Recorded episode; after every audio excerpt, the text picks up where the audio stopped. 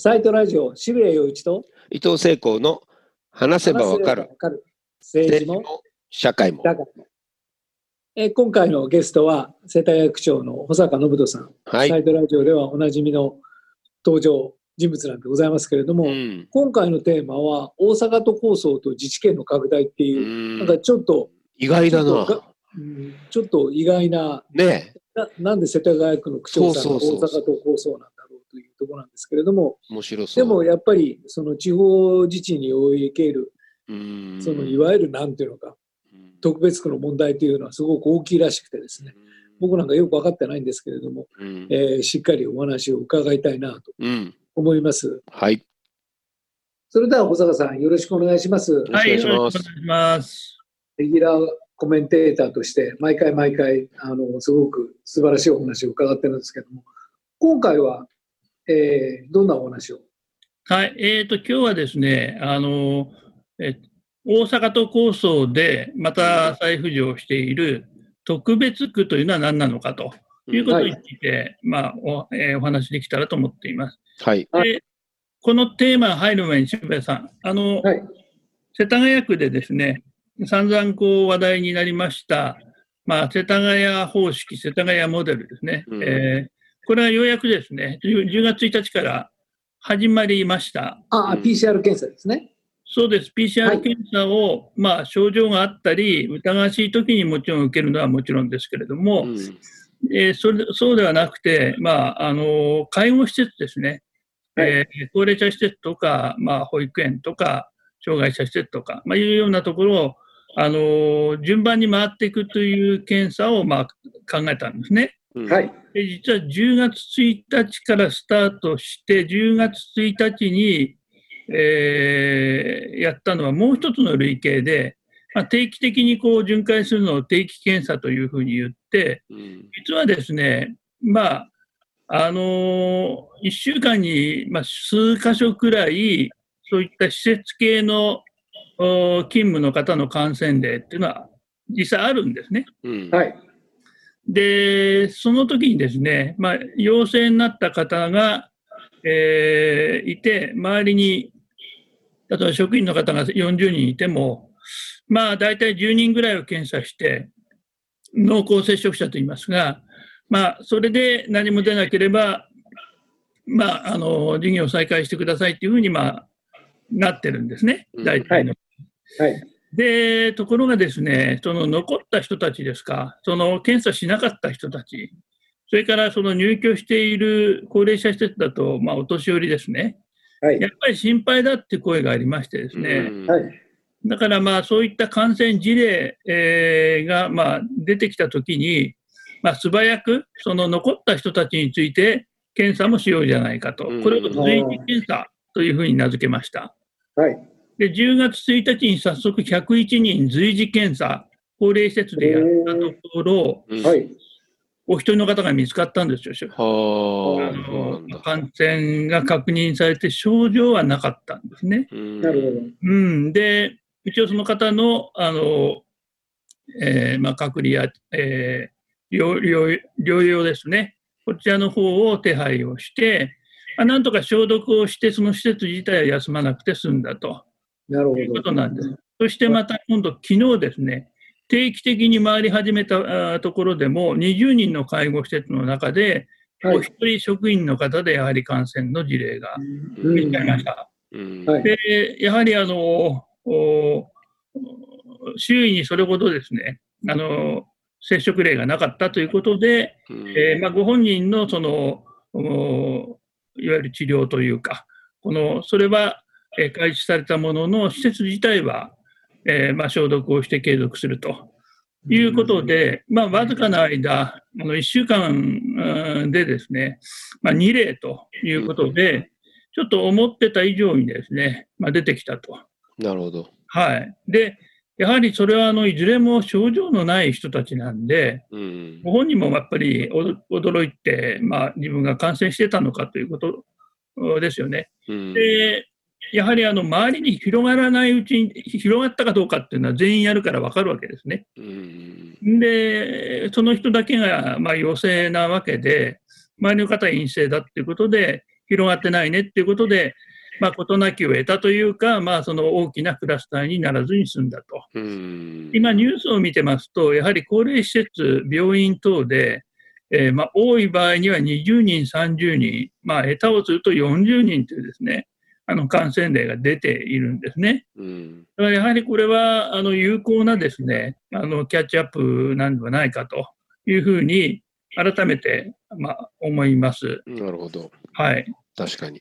これ一応助助走期間であってあの、これから本格的に10月の中旬には、その件数とか箇所数をあの広げて、本格的にうん回していこうということになります。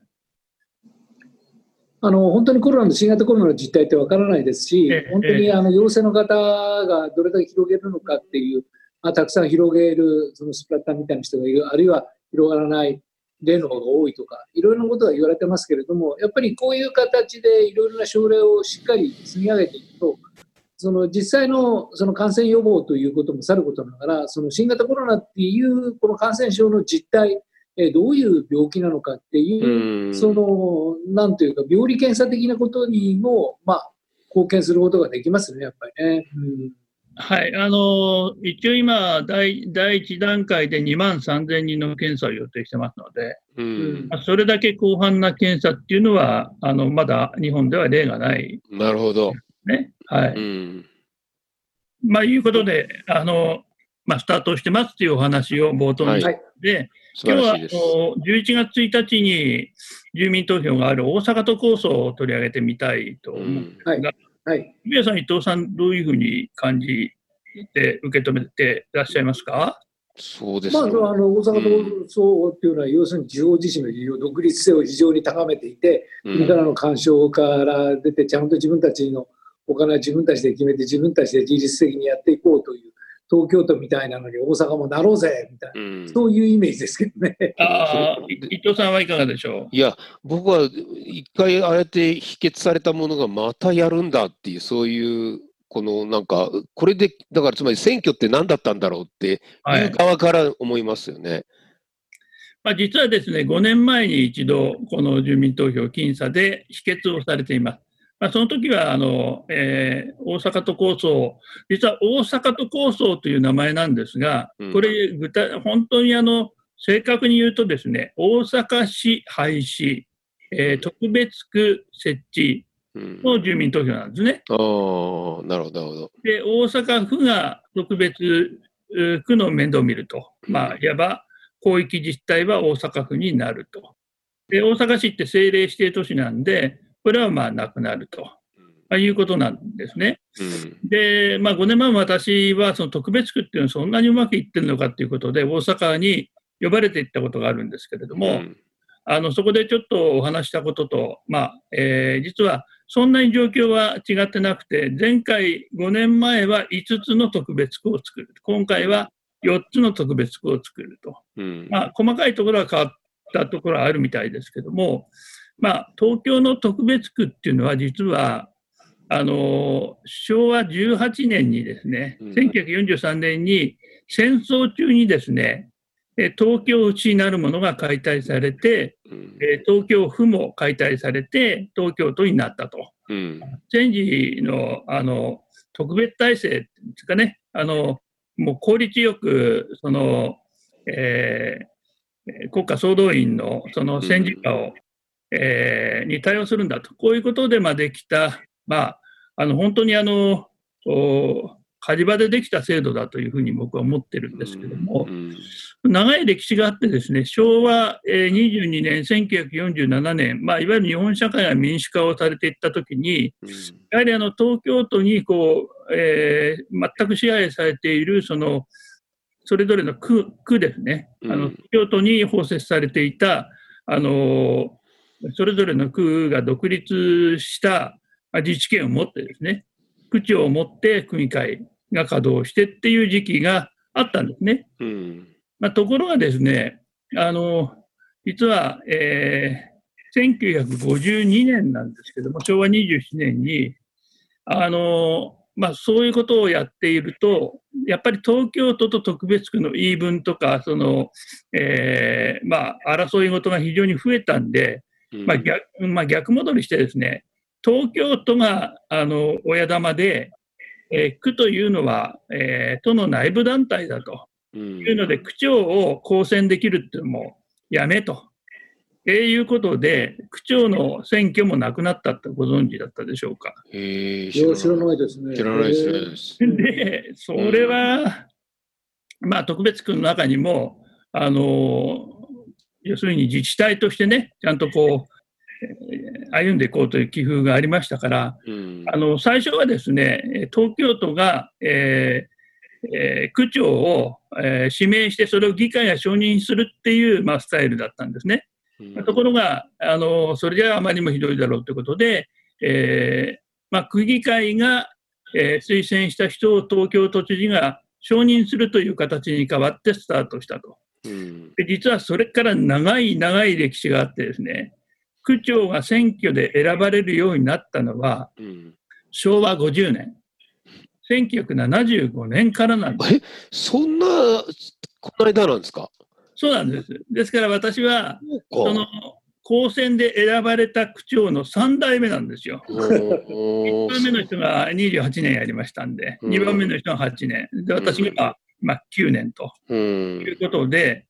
でえーこの歴史はなかなか壮絶なもので、うん。あのーやはり特に中野区などを中心にしてですね、うん。まあ、この特別区はちゃんとした自治体になっていこうじゃないかと。うん。いうことで、その準高選っていうような勉強会が開かれたりしてですね、で実はあの準高選って、えー区長は公選できないけれども、まあ、投票してもらって、その区長にしたい人を、うん。でこれはあの、まあ、一番になった人は区長にならないけれども、その人を議会で推薦するという、まあ、形ですかね、一歩引いた形。うん。これはあの品川区議会で、えー昭和47年にあの議決全会一でされてですね、実際にあの実施されたんですね。うんだから区長選挙と同じその準公選でその品川区長はこの人っていうのを住民がみんな投票すると。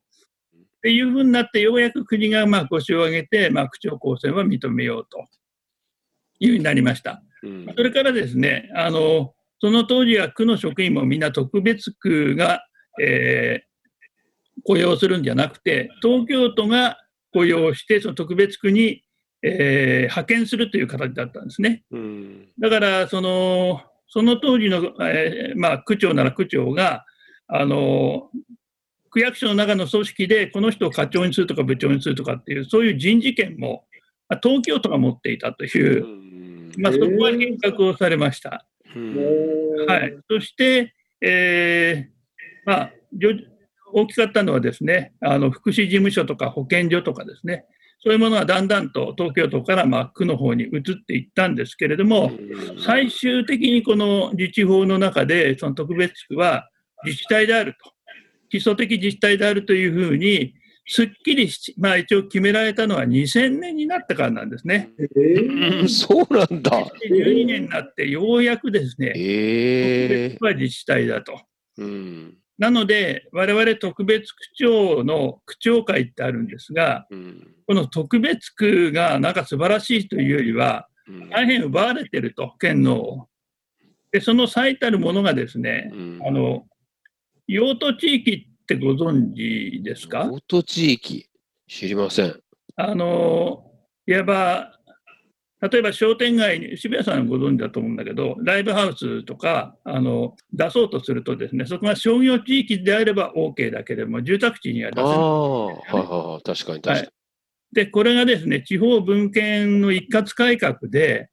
あの都道府県がみんな持ってた権限が全部市町村に移されたんですよ。うんで、えっ、と、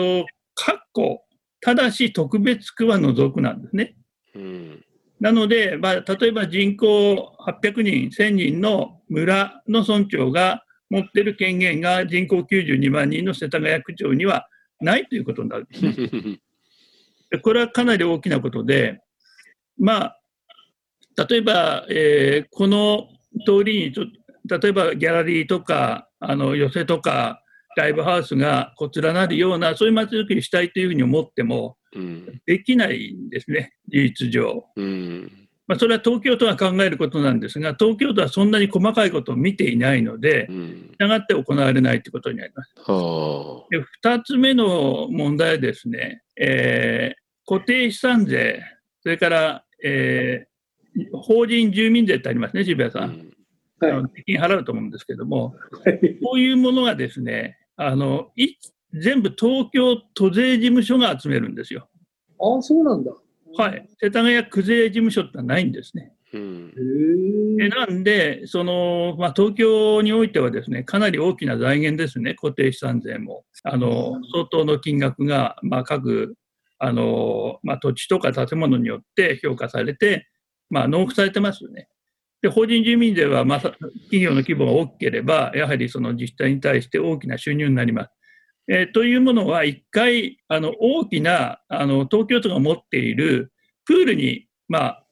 ドカンと入るわけですね。ドカンと入って、まあ、大雑把に言うと、半分は、えー、区にあげましょうと。半分は都で使えますよと、こういう自治体だからと。で、その財布の紐を持ってる方が得なんですよ。当然そうですよね。で、結局、分かりやすい例は、楽天の本社が双子玉の再開発、これの一棟建てのビルを一棟借りしてやってきました。うん、まあ、他の自治体の首長さんに会うと、まあ、楽天の本社来たんだから、やっぱり法人税収かなり上がりましたよねっていうふうに皆さん思,、ま、思うわけなんですよ。うん、ところが、上がりも下がりもしない、全くないですという、そのわけは、その東京都が持っている大きなプールにドカンと入ってますから。うん品川にあった楽天が世田谷に来ても変わらないんですよ。そうすると都市再開発とか、まあ、大きなお金をかけて、まあ、住民にも立ち退いてもらったり、いろいろその苦労があって、20年、30年かけてやった再開発によって、そういう大きなビルができたんですけれども、まあ、その、そんな自治体ってありますかっていうのが、その23区特別区側の言い分なんですね。うん、うん、だからその都市計画決定とか、その、えー、税のところで言うと、今回、大阪都構想でも、この財政調整制度っていうのをこう見習おうというふうにまあ言ってますね。うん、なので、ここの、えー、比率は大阪の方があの東京都とその特別区よりあの区の方にたくさん配分するというふうにまあ言っているんですけれども、まあ、僕はまあちょっと大阪都構想は細かいところまでちょっとあの詳細に調べているわけじゃないですけれども、うん、まあ、24ある区役所ってあるんですね、大阪にも。うん、でこれはその名前もそのそのまま一応残るそうなんですけども、まあ、4つのその特別区っていうのは新しくできて、大阪市ってのは実は、まあ、何でもできるスーパー自治体だったわけです、権限で言えばね。もちろん用途地域もそうだし、えー、まあ、その県並みの力を持ってたわけですね。だから、区と市の間でせめぎ合いがあったわけですけども、まあ、そういう意味で大阪市というのがなくなって府だけになるので、なんていうんですかね、その住民から近くなるっていうふうに、その大阪都構想推進の議論は、宣伝されてるんですけれども、まあ、24ある区役所から人は相当多分欠けていくんじゃないかと。いうことで、あの本当にその自治という点で、えー、まあ、住民がそのこ、まあ、高齢者とか、あの子ども子育ての支援とかということで、えー、より安心してきめ細かくその支えられるのかどうかというあたりがですね、まあ、とっても見えないなと。まあ、世田谷区ではちょっと全く逆のことをやっているんで、あの28に区内を分けて、えそこにあのまちづくりセンターっていうのを置いて、そこで全部福祉の窓口を置くみたいな、うん、あの生活に近い場の方に行政の拠点を置くみたいなことをやってるので、うん、まあ、あのー、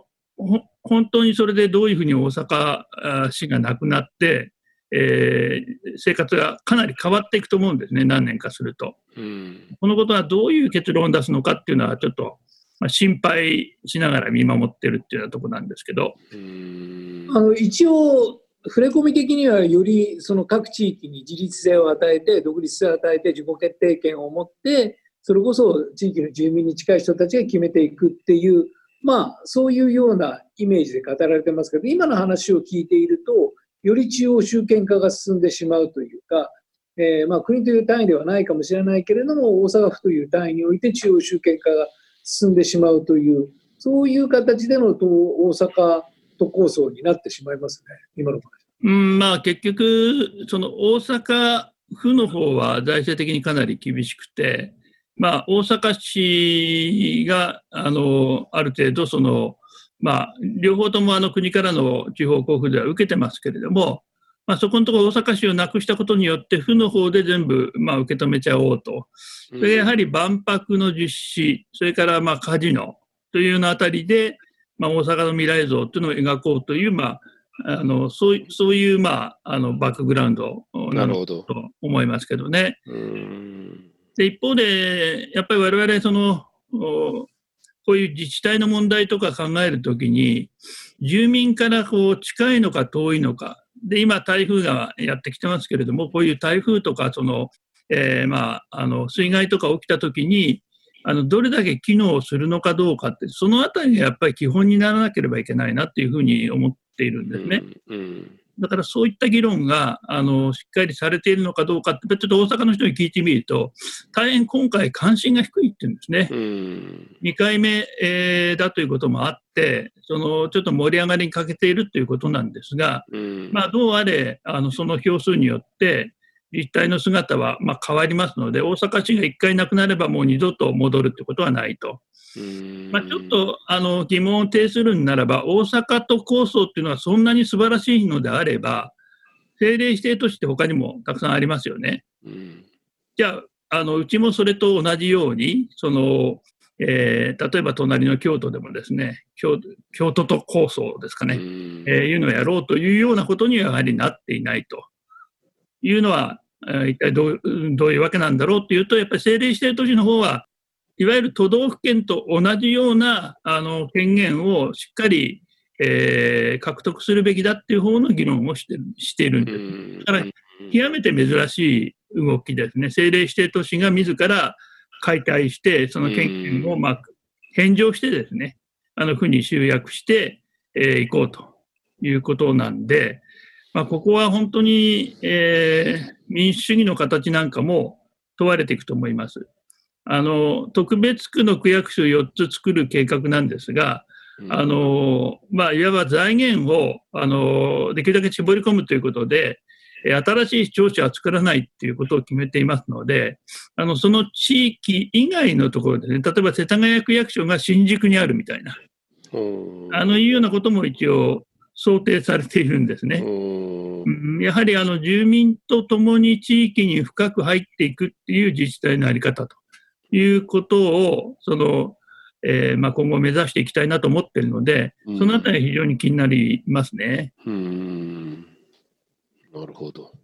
まあ、東京都はそういう経緯を持って、それこそ区長も公選されていなかったっていう中で、徐々に徐々にその、まあ、本来的なその地方自治の権利と、それから、まあ、その財源みたいなのを獲得してきたっていう、そういう歴史っていうのは、やっぱり非常に今のお話を伺ってると重いですね。そうなんです。それで、このサイトラジオでも児童相談所の話の苦労話をちょっとさせていただいたと思うんですが、実はあの二重行政解消っていうのも大阪都構想の、まあ、旗頭になってるんですが、あの世田谷区でその児童相談所を作るっていう時に、やっぱり東京都の方はまあ他の区も含めてできるわけがないと、やれるもんならやってごらんなさいと、うん、その代わり建物、えー、実は世田谷区にの中に東京都の児童相談所があったんですね、うん、3月31日まで。ただ立派な建物なんですよ。